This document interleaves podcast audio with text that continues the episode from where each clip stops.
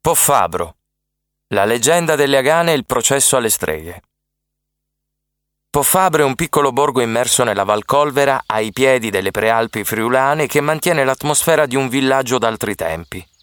Le sue case sono alte e strette, costruite in pietra arenaria, hanno rustici ballatoi in legno di castagno e racchiudono cortili antichi che ritagliano luoghi così intimi da sembrare quasi segreti. Le abitazioni di Poffabro si collegano tra loro con viottoli stretti e silenziosi, scalinate tortuose e massicci archi in pietra. Una simile architettura rivela l'anima sobria del borgo, la sua identità rurale genuina, ma non per questo meno suggestiva. Anzi, ogni angolo di Poffabro diventa pittoresco e richiama la purezza dell'aspro paesaggio montano che avvolge il paese in un equilibrio perfetto. Poffabro sarebbe il luogo ideale per una fiaba, non a caso durante il Natale diventa un presepe tra i presepi, moltiplicando la sua magia in un caleidoscopio di luci ed opere artistico-religiose esposte lungo le sue vie. Eppure, anche una località così incantevole può nascondere un passato misterioso e leggendario.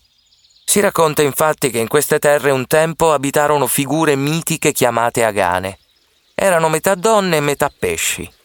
Le agane vivevano vicino ai piccoli torrenti in montagna, ai laghi, alle sorgenti che zampillavano dalle rocce. Le agane erano ninfe dell'acqua e tutti sapevano che erano solite divertirsi facendo scherzi ai viandanti quando questi si avvicinavano ai ruscelli per bere e trovare ristoro.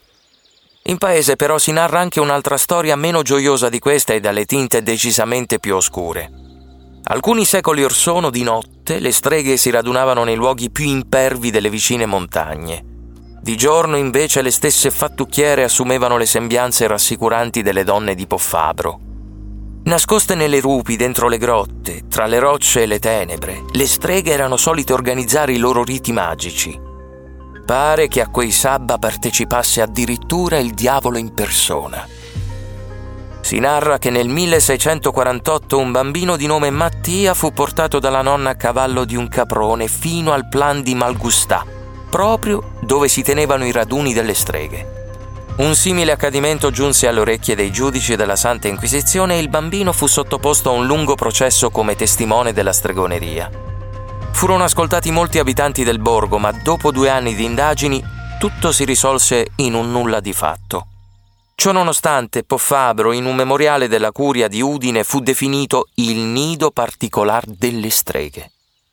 Che tutto questo sia vero o meno, nessuno può dirlo, ma sappiamo che Poffabro è un luogo in cui si respira ancora un'umanità genuina e riservata che accoglie i forestieri con balconi adornati di fiori e offre tutto l'anno quella serenità che caratterizza i luoghi ai confini dei boschi.